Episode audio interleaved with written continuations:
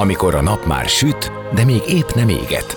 Már nem vagy álmos, de még nem vagy fáradt. Amikor már nem vagy éhes, de még nem vagy szomjas. Ö, nem rosszkor? Pont jókor. Fényterápia Fehér Mariannal a Rádiókafén. Benne a nap embere, kitekintés a világra és búvárkodás a lélekben. Minden hétköznap délelőtt 10-től délig. Pont jókor!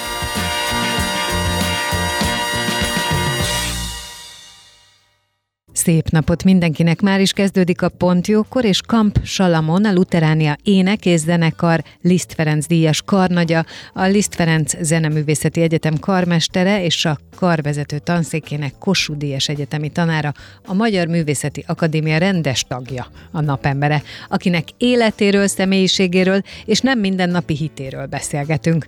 Már kisgyerekkorában megérintette, hogy ő mondja, megszólította a zene és Bach művészete. Úgy gondolja, hogy ezen keresztül tapasztalta és tapasztalja meg Isten szeretetét és biztonságát. Az egész életét feltette Bach életművének elsajátítására, művelésére és bemutatására.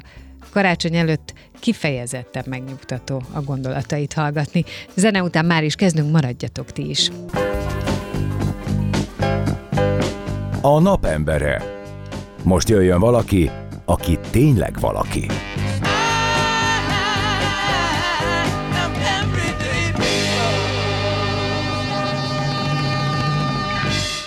Szép napot mindenkinek! Már is kezdődik a Pont Jókor, és vendégem a nap emberek Kampsalamon, a Luteránia ének és zenekar Liszt Ferenc és Kossuth Díjas karnagya, a Liszt Ferenc Zeneművészeti Egyetem karmester és karvezető tanszékének egyetemi tanára, akit köszöntök. Jó napot kívánok! Jó napot kívánok, csókolom!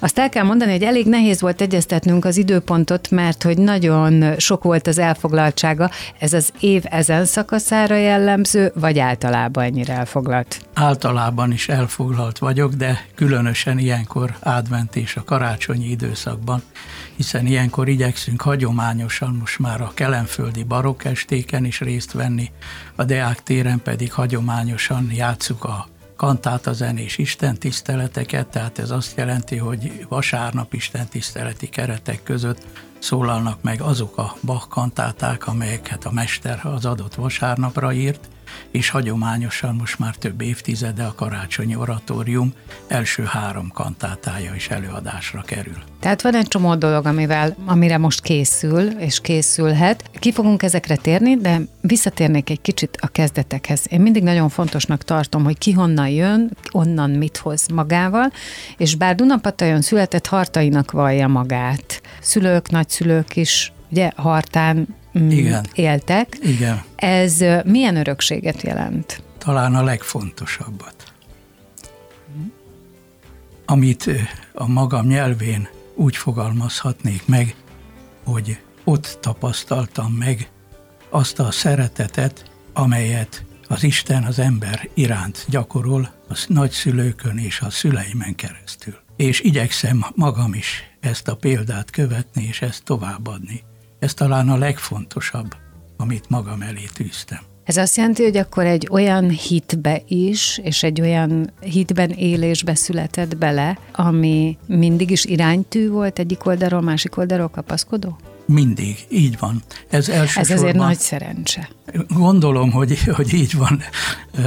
Ez, és ez a zenén keresztül uh-huh, valósult uh-huh. meg az én számomra, az én esetemben hiszen a gyermekkorom óta elbűvölve, bővdelten hallgattam az orgonazenét, és különösen is a luteránus korál volt az, amely meghatározta az egész zenei anyanyelvemet és az egész zenei gondolkodásomat. És így módon, miután a Bachi életmű a luteránus korálra épül, így módon bejárásom volt a teljes életműbe.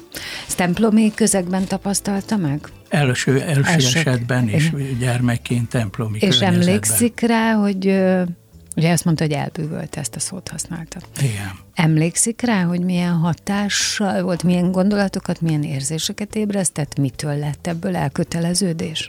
Megszólítva éreztem magam. Ma is így van.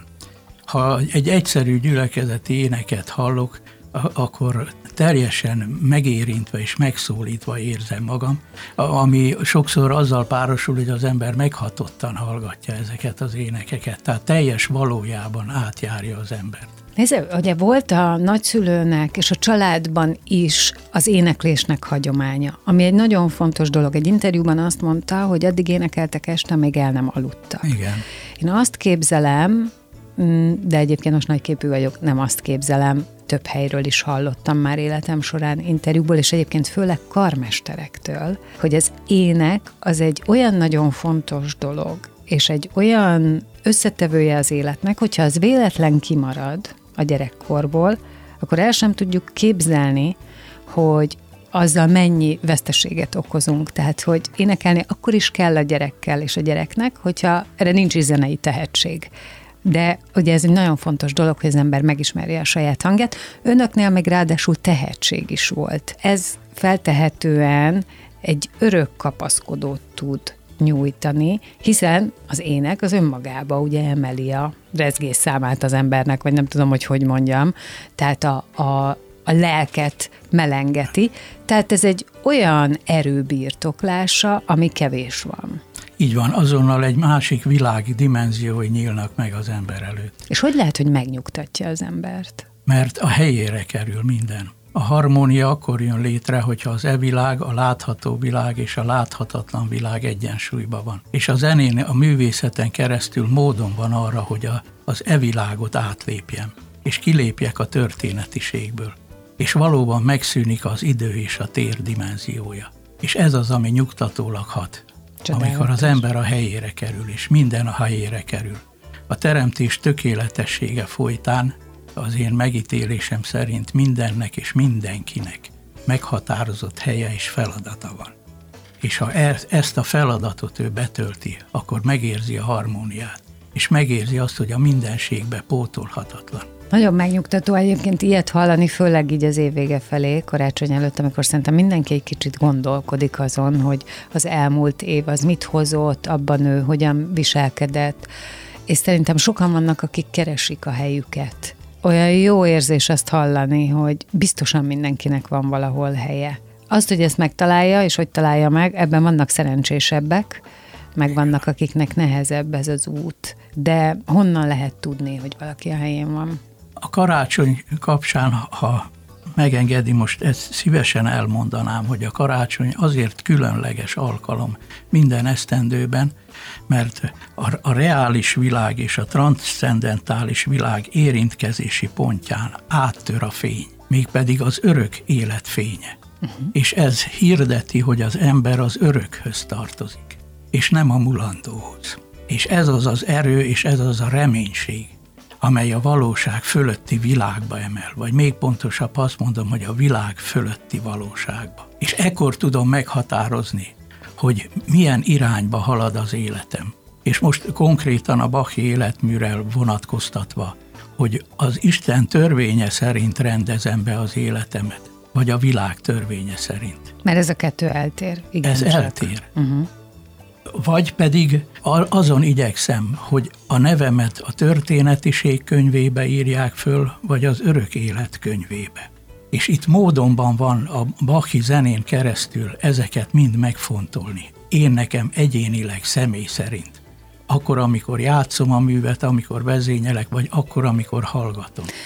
Nekünk, akik nem vagyunk ebbe feltétlenül annyira jártosak, mesélne egy kicsit a Bach életműről, hogy mi az, amit most elmondott, ezt mire alapozza, mi az, amit Bachról jó lenne most hallani, tudni, hogy az ő zenéje hogyan lett ez a követendő példa. Bach a Bibliájának a margójára a következő mondatot írta, Bei einer andächtigen Musik Gott alle Zeit mit seiner Gnaden gegenwart a hívő, áhítatos egyházi zenében Isten az ő kegyelmével mindenkor jelen van. Most ezt, ezt az egységet, az ember és az Isten szövetségét, ezt éli át az, aki hallgatja.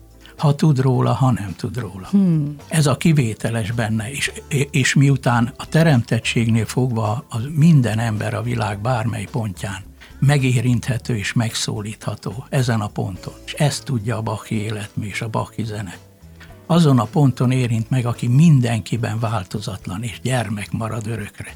ezt a nyelvet tudja szerintem a mester. Ezért van az, hogy Kínától, Japántól kezdve mindenhol az ő zenéjét nagyon sokra értékelik és nagyon szeretik. Pedig ott a történetiségből talán semmit se tudnak.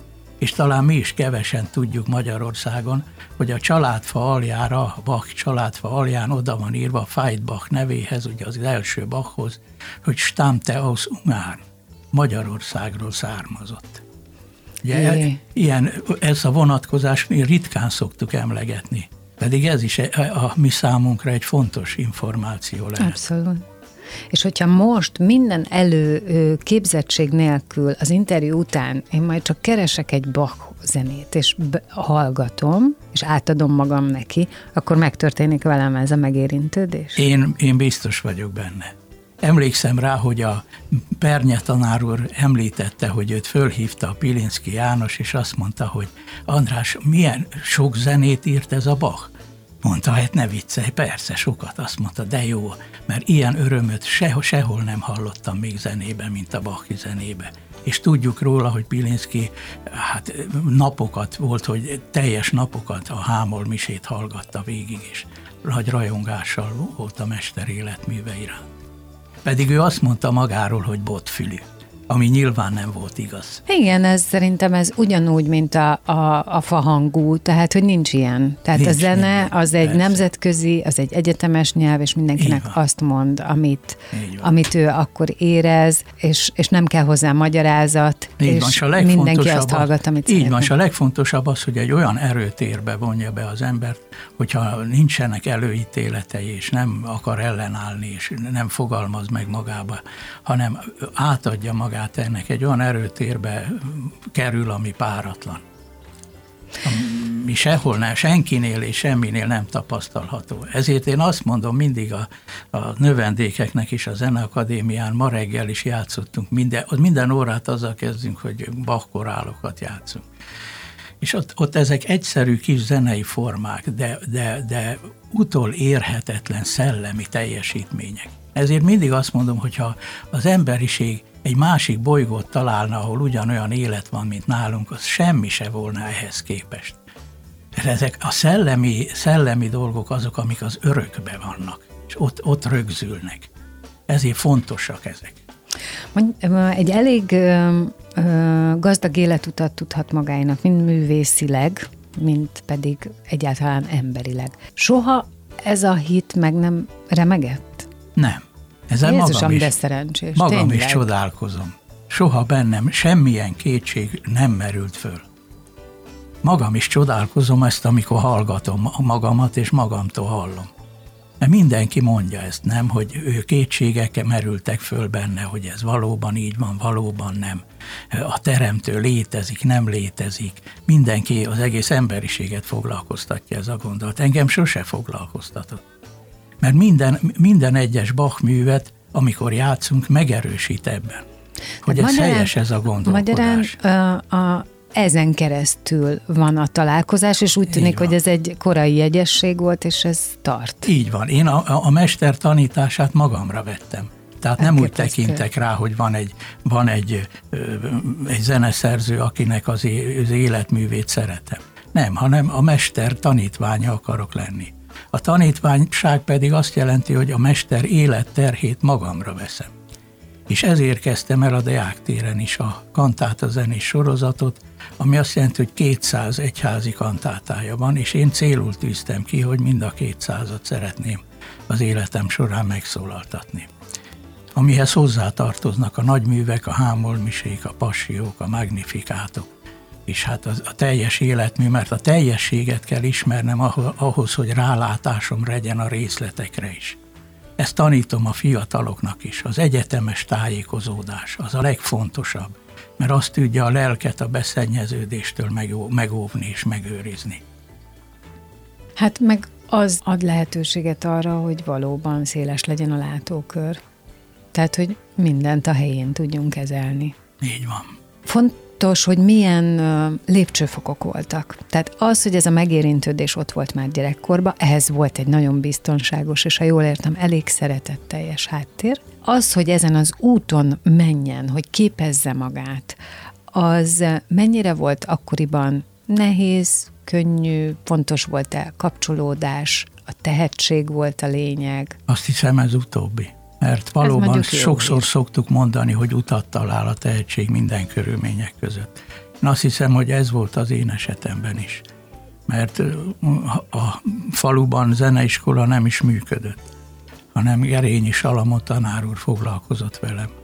És ő irányított Kecskemétre, Kardos Pál tanár úr tanított akkor a Kecskeméti Kodáiskolában, és az ő növendéke Ordasi Péter foglalkozott velem külön, és aztán a Kecskeméti Zeneiskolába jártam zongorára, tehát az 60 kilométerre van tőlünk, akkor minden héten kétszer oda-vissza, és aztán Bajára kerültem a német nyelvű gimnáziumba, ott is külön tanultam orgonálni, és utána Pécsre a főiskolára, ott elsősorban a karvezetés, az énekkari munka volt az, ami a középpontban állt Illai tanár úr vezetésével, és akkor a szakiskolába is külön kértem, hogy zongora szakra járhassak Stankov tanárnőhöz és utána kerültem a Zeneakadémiára, a Párkai tanár úr osztályába. Ez egy szépen végigjárt út, és gondolom, hogy folyamatosan ebbe a közegbe volt, a zenei közegbe.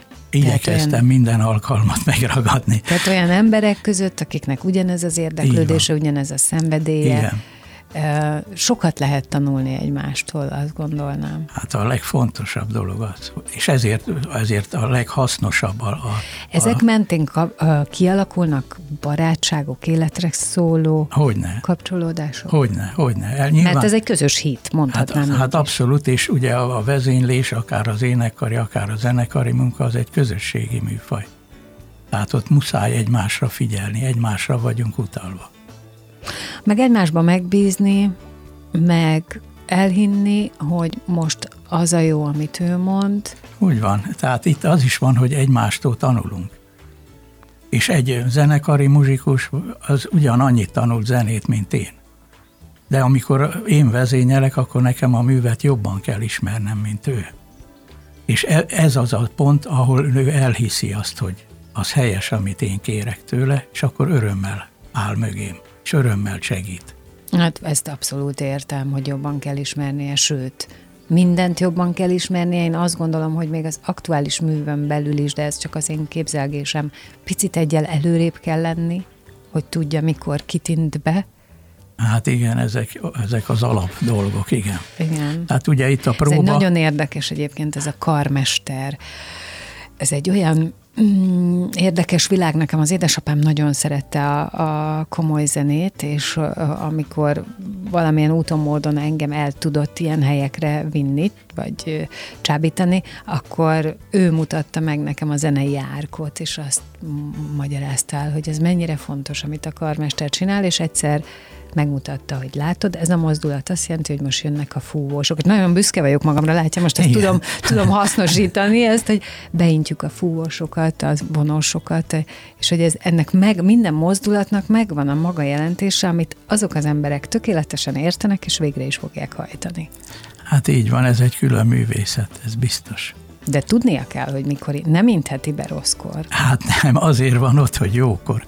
Tehát, hogy segítségére legyen az együttesnek, és a egyéni muzsikusnak is, hogy őt megnyugtassa, hogy most jó helyen van. És, és most ezt azért... hogy lehet, ezt hogy tanulják meg? Ez egy olyan érdekes Hát ez csomó szorgalmat igényel. Van, aki zongorával tanul, van, aki partitúrából tanul, van, aki összejátsza ezeket a műveket. A Zenakadémián ott zongorás próbákkal kezdjük, tehát a növendékek két vagy akár három zongorán is játszák az adott művet, és akkor a karmester növendék pedig vezényli a darabot is. Hát akkor sok mindent meg kell határoznunk, akár a tempót, a karaktereket, a kifejezést, a dinamikát, az árnyalásokat, melyik szólamot emelem ki, melyiket tesszük háttérbe. Tehát elsősorban fejben kell nagyon tudni. Az, hogy van ehhez egy tehetsége, meg ismeri a művet, meg technikailag megcsinálja jól.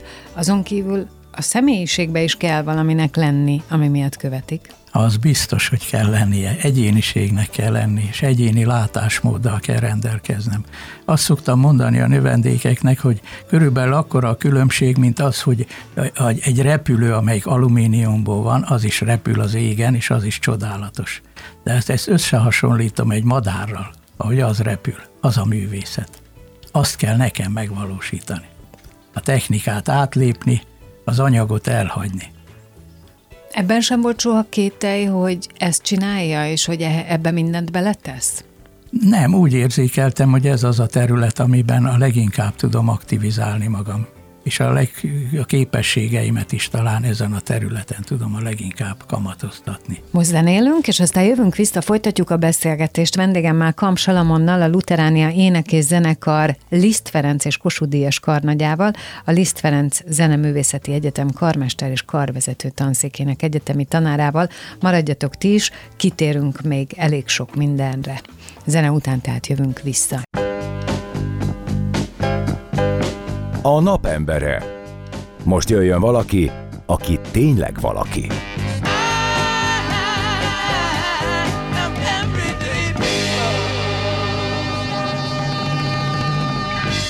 Már is folytatódik a pontjókor, és vendégem továbbra is Kamp Salamon, a Luteránia Ének és Zenekar Liszt Ferenc és Kossuth Díjas karnagya, a Liszt Ferenc Zeneművészeti Egyetem karmester és karvezető tanszékének egyetemi tanára. És hát nagyon sok mindenről beszéltünk, belevágtunk rögtön az elején abba, hogy honnan is jön, és honnan jön az elköteleződés. Nagyon egyszerű, tulajdonképp kisgyerekkorba megszólította a zene, a mm, rendelkezésre állt a művészi háttér is, szülők, nagyszülők, egyházi zene, kórus, amiben ugye nagymama énekelt, csodálatos szopránhanggal, tehát magyarán ez körülvette ez az egész, megnyugtató volt, szeretetteljes, megszólítva érezte magát, és Bach-kal kötött egy, egy, egy örök szövetséget, és úgy gondolom, ha jól értelmeztem, akkor az Isten szeretetét, az Isten közelségét Bach zenéjén keresztül érzi és éri el a élete mindennapján, és nagyon fontos, hogy mindezt egyébként meg is mutassa, és játsza is, vezényelje is, tanítsa is. És a karmesterségre tértünk ki.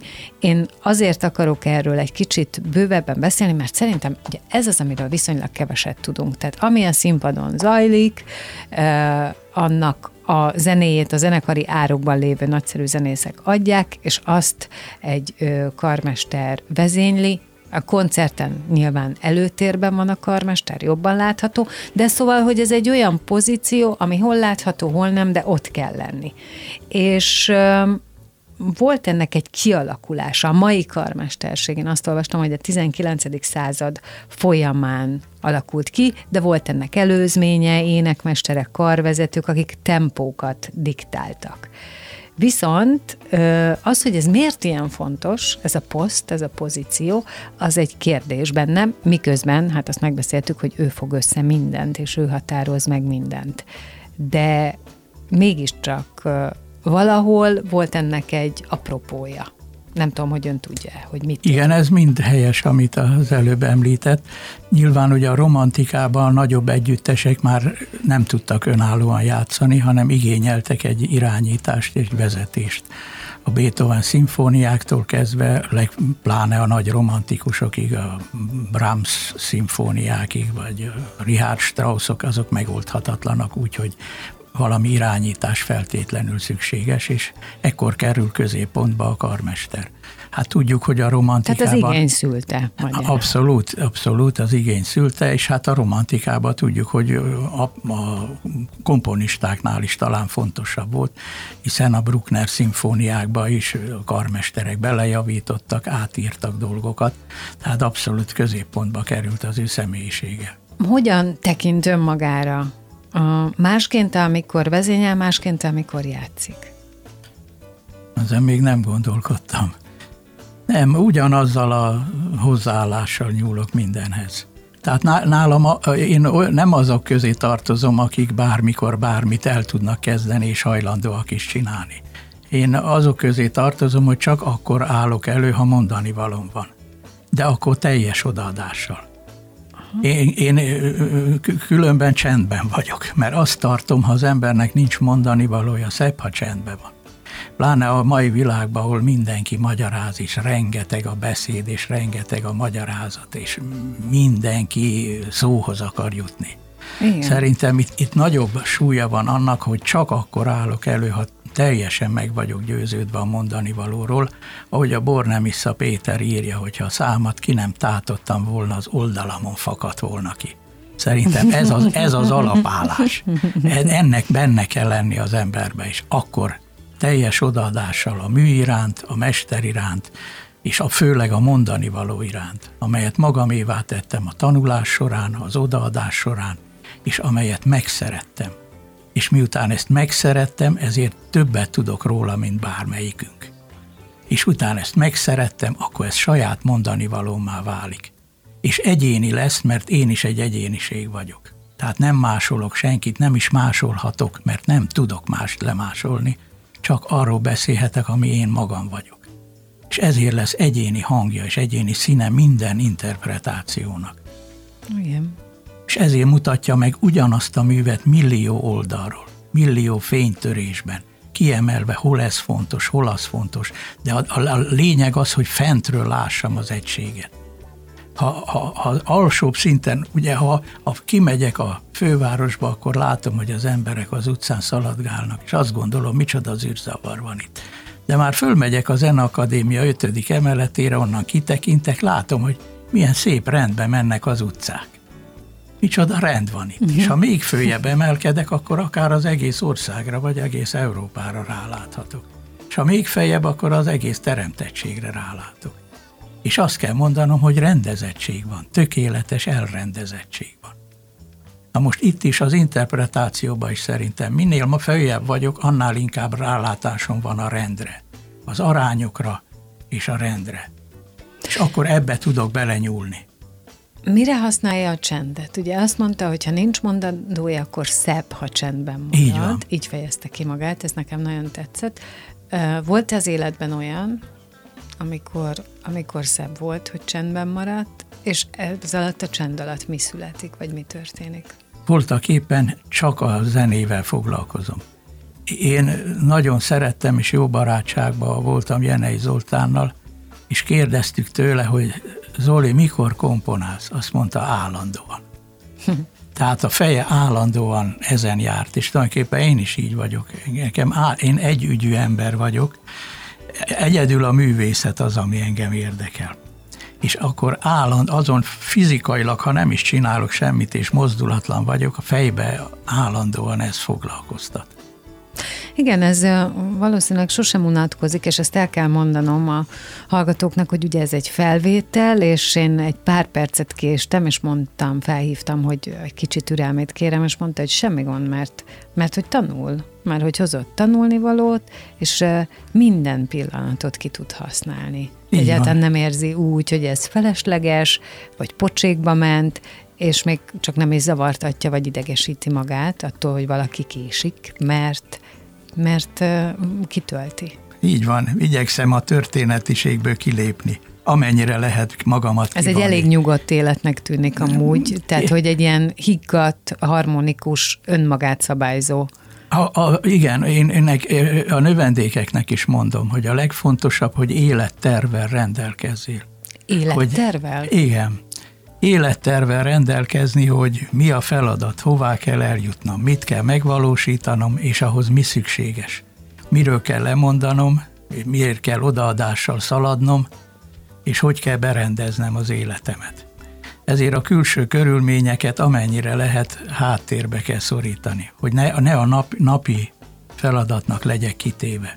Ne rángathasson semmi hanem az az irány, amit én magam elé tűztem, azt meg tudjam valósítani. És ha ebben bármilyen fennakadás van, akkor hogyan új, új tervet kell készíteni? Nem, nem lehet fennakadás. Nem lehet? Nem. Kizár dolog.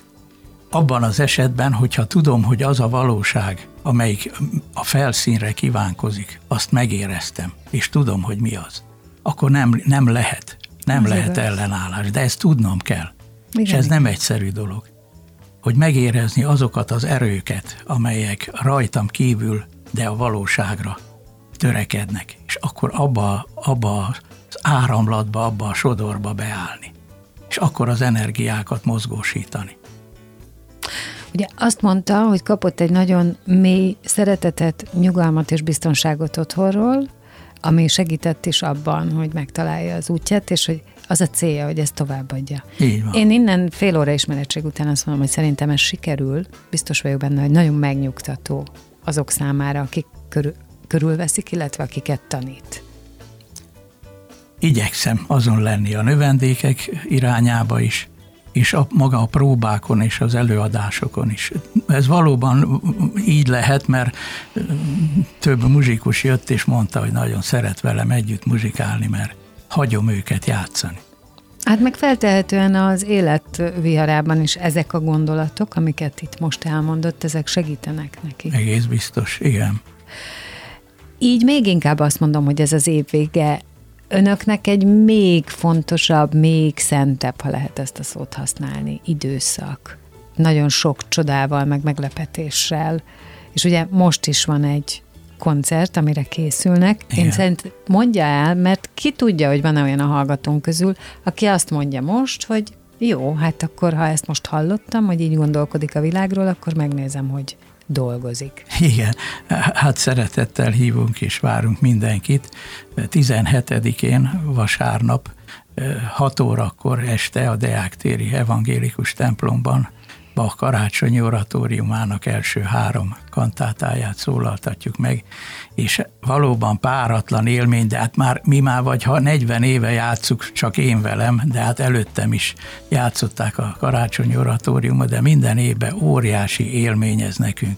Ugye tudnunk kell, hogy Lipcsébe tilos volt adventi időszakban figurális zenét játszani és az oltáron is csak egy gyertya éghetett, sőt meghatározták, hogy az orgonán is csak a lágy, puha halk regiszterek szólhatnak. És viszont karácsonykor megszólalt a Mester karácsony oratórium, ami azzal kezdődik, hogy a timpaniba az üsdobok megszólalnak, és utána megszólalnak a trombiták ugye egy világi kantátából vette át ezt a zenét, amelyik úgy kezdődik, hogy tőnet ír pauken, szóljatok dobok, er schallet trompeten, zengjetek, harsogjatok trombiták, und klingende Zeiter, fülendi luft, és a zengő húrok betöltik a mindenséget. Na most ezt pontosan lehet hallani. Tehát olyan, mintha a teljes csendben és a sötétségben, az adventi várakozásban, ahogy mondtam, áttör az örök élet fénye, és megszólal a timpani, mint egy mennydörgéssel, és ragyog minden a trombitákkal. Hát szóval ez szerintem ez semmihez se fogható ez a pillanat. És ez erő? Hát irgalmatlan erő van benne. Hát persze. És ráadásul ugye a harmadik gyertya gyújtása lesz, ami szintén ugye az adventi kosztorú, vagy az adventi gyertya és az evangélikusok ö, műve, egy evangélikus lelkész ja, a német, ki. igen, területen, igen, igen, igen, igen, igen. Igen, igen. igen szóval ezt én szerintem... Szóval minden együtt lesz. Együtt minden, és hát az áriákról nem beszélve, a Grosser, Herrn, Starker, König, a híres basszus ária, trombita szólóval, vagy a gyönyörű altató, az alt, vagy a végén a Máriát megszemélyesítő hegedű szólóval, az a csodálatos altária és a nagy kórusok benne, korálokról nem beszélve, hát micsoda tan tanítás van abban, a, a, a Blut und Wunde, azzal kezdődik az első korál, az karácsony oratöröm első korája, a Máté Passió halotti korálja. Irgalmatlan, megdöbbentő, hogy lehetséges ez? Úgy, hogy a, a születendő gyermek, a kis Jézus, ő a világ megváltója. Ilyen tanítás, ugye ez senki zenében, e, ilyen teológiai mélységeket senki sem tudott közvetíteni, mint a mint a mester. Elképesztő, hogy beszél róla, hogy hát, hogy ragyog a tekintete. Hát és... meg, megrázó szerintem, ez annyira megindító és megrázó zenék ezek, az, az ember teljes valójában megérintik. Hogy szokott telni az ünnep? A karácsony oratóriummal. és hát utána persze otthon, és akkor a fiúk is hazajönnek. A kisebbik fiam az Edinboróba végzi a doktoriskolát a molekuláris bionikából, őt ritkában látjuk, és a nagyobbik fiunk is itt, itt dolgozik Budapesten, úgyhogy nekem az a legnagyobb boldogság, hogy a fiúk ott vannak körülöttem. És van közös ének? Hogy ne szoktunk énekelni. Tartja ezt egyébként, hogy énekelget akár magának? Adventi és... időszakban szoktuk, igen, uh-huh. az énekeskönyvi énekeket, és akkor egy rövid imádsággal befejezni az esti együttlétet. Hát nagyon-nagyon szép ünnepet kívánok, és nagyon köszönöm, hogy nekünk így ide varázsolta karácsony előtt egy héttel ezt a hangulatot. Szerintem öröm volt ezt hallgatni. Nagyon köszönöm, örülök. Köszönöm a beszélgetést. Szép alkalom volt. Örülök, hogy együtt lehettünk. Én is nagyon, és én, én ajánlom a hallgatóknak, hogy mindenki próbálja ki, hogy mi van, ha most egy kicsit Bachot hallgat, mi történik vele, vagy mi van, hogyha elmegy egy ilyen alkalomra, ahol önbezényel. Szóval még egyszer köszönöm, és nagyon szép ünnepet. Köszönöm szépen. Kam Salamon a Luteránia énekés zenekar Liszt Ferenc és Kossuth Díjas karnagya, a Liszt Ferenc Zeneművészeti Egyetem karmester és karvezető tanszékének egyetemi tanára és a Magyar Művészeti Akadémia rendes tagja volt a vendégem.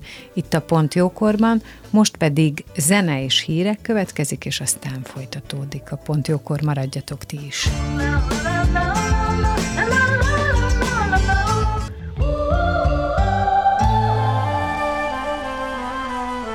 Az elhangzott műsorszám termék megjelenítést tartalmazott.